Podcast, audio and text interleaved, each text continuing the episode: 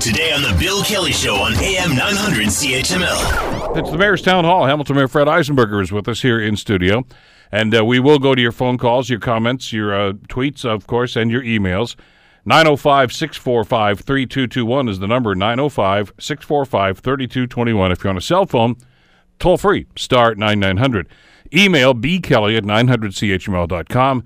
And of course on Twitter at CHML Bill Kelly. Your comments for Hamilton Mayor Fred Eisenberger, your questions for the mayor, and we'll go to your phone calls in just a couple of seconds. But if you want to jump on right now and get into the queue, by all means do so. Good morning, sir. How are you today? I am great, thank you. Uh, just uh, after a couple of days, what we saw you, of course, at uh, Gore Park on Saturday. That was quite an event. I, I'm I continue to be impressed on an annual basis with how big the crowds are and, and the diversity of that crowd every time we do that ceremony. Yeah, you know what? Uh, it seems that the uh, the younger folks are coming out and uh, re- you know remembering like everyone else, and obviously curious about. Uh, those ages and times that uh, you know many of us uh, you know remember somewhat, and others live through. Very few that are left that live through that. So it's a it's a matter of passing on that knowledge and understanding of the, the horrors of what happened in World War One and World War Two, and I, I, as we said then, and I think it's also a good time to reflect on uh, you know the folks. Uh, people in this world, about 20, 30, 40 million people are living in refugee camps, uh,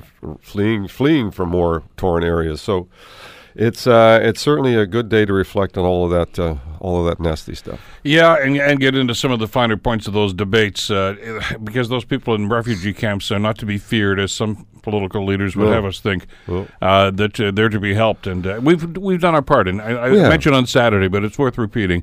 Uh, Hamilton City Council, for their to their credit, has done a great job and, and made a great commitment toward that goal. We did, and uh, we had uh, some 1,400 Syrian uh, Syrian families come to Hamilton, and uh, and uh, I think the door is still open for you know additional refugees that are coming every year. But we did you know a, an unusual intake.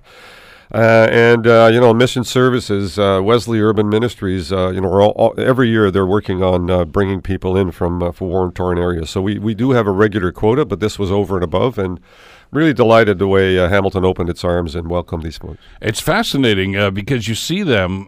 We heard the story, of course, when, when the council made that decision and started accepting them. And I actually bumped into a couple of the families when I was going through the Sheraton on some business uh, uh, back around those times, too.